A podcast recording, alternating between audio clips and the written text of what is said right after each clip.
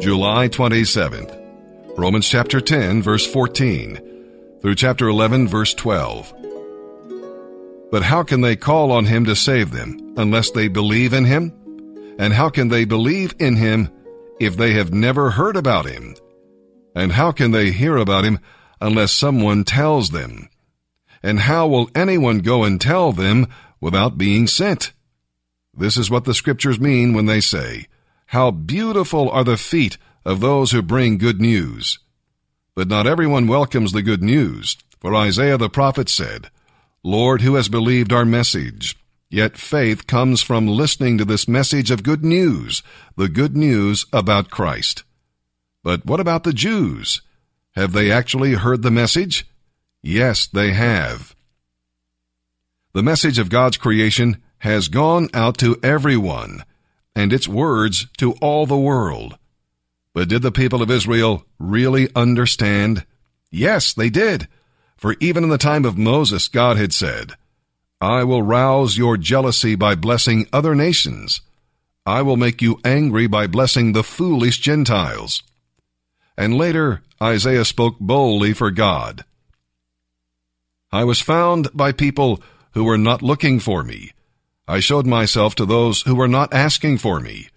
But regarding Israel, God said, All day long I opened my arms to them, but they kept disobeying me and arguing with me. I asked then, Has God rejected his people, the Jews?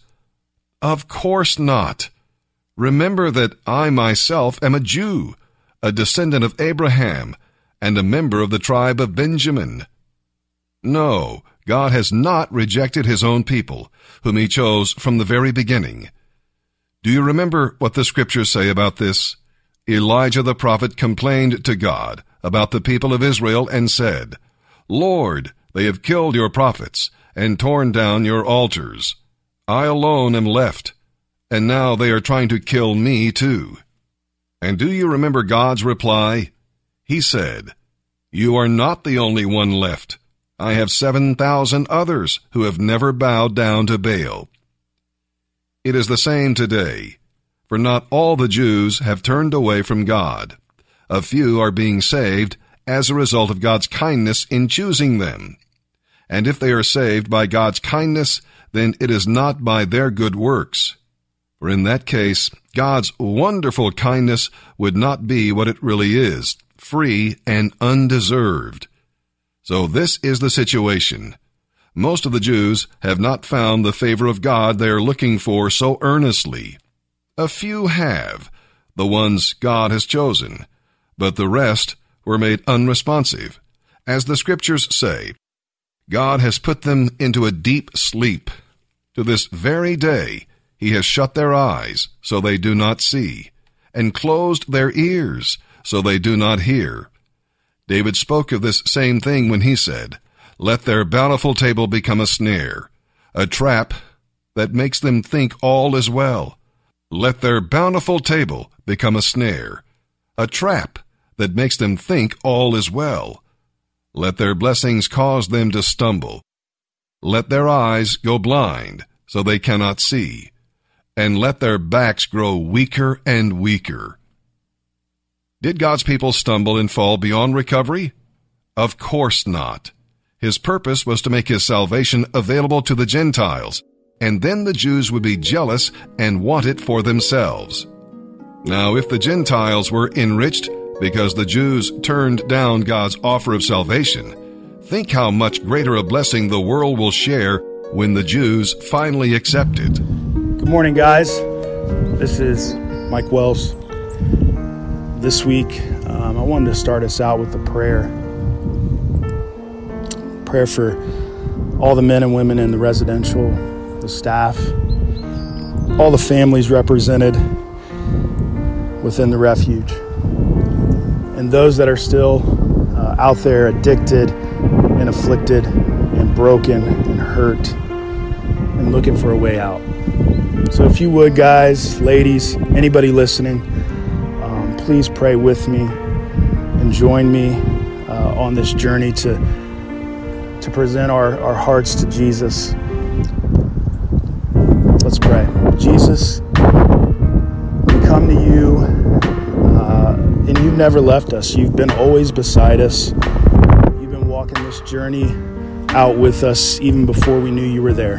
And so, God, we are grateful that you have awakened us to know that you are alive and that you love us unconditionally, that you have accepted us regardless and despite of us. And God, you have just entered our lives and rescued us from the pits. So most of us, if not all of us, um, God, come from some deeply broken backgrounds. Or we know those who are deeply broken. And there's a lot of men and women in the residential right now, God, that, that represent what transformation, what your love and your compassion and your truth and your power look like. We can see it and we believe it. And God, we are thankful for it. And I pray, Lord, that, man, there's so many more men and women out there that are right now in trap houses selling their bodies so that they can get drugs, trafficked for multiple different reasons and pleasures.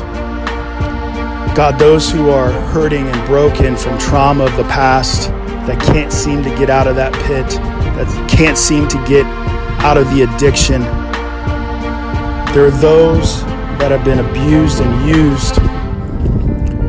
God, and some of that may be us. But God, specifically, those who have not heard of the refuge, those who have not heard that you are the good news, that there is a way out, that there is hope, that there is help.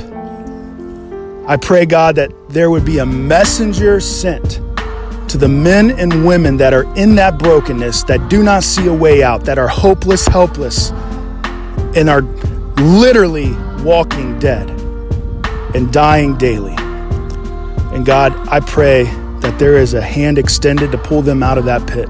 God, whether it be one of us that's listening or somebody else, either way, God, I pray for an intervention. I pray that they would be uh, captured by your love and they would be brought into your path. God, if you so uh, want, I pray that they would come to the refuge. I pray that uh, they would find that, that hope that you've so freely given us through your Son, Jesus.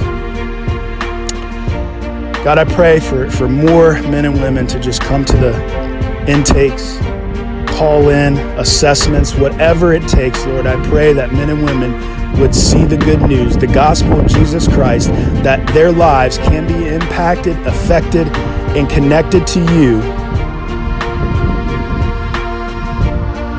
And Lord, I pray for our families all the turmoil and problems we've brought them through. God, I pray for for, for healing, for, for help. Um, and God, I thank you that you have begun restoration.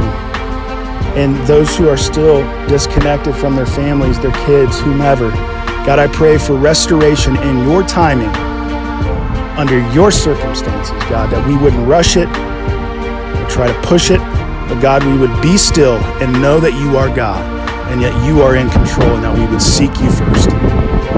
God, I pray for all the staff, coordinators, directors, so on and so forth, that you would cover us with your love, grace, mercy, and truth.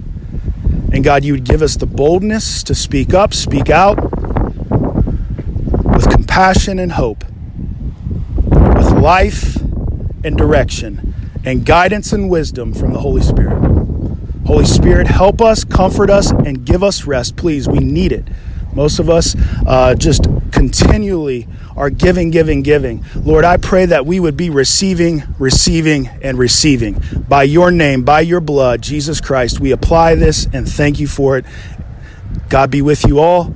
In your name, Jesus, amen.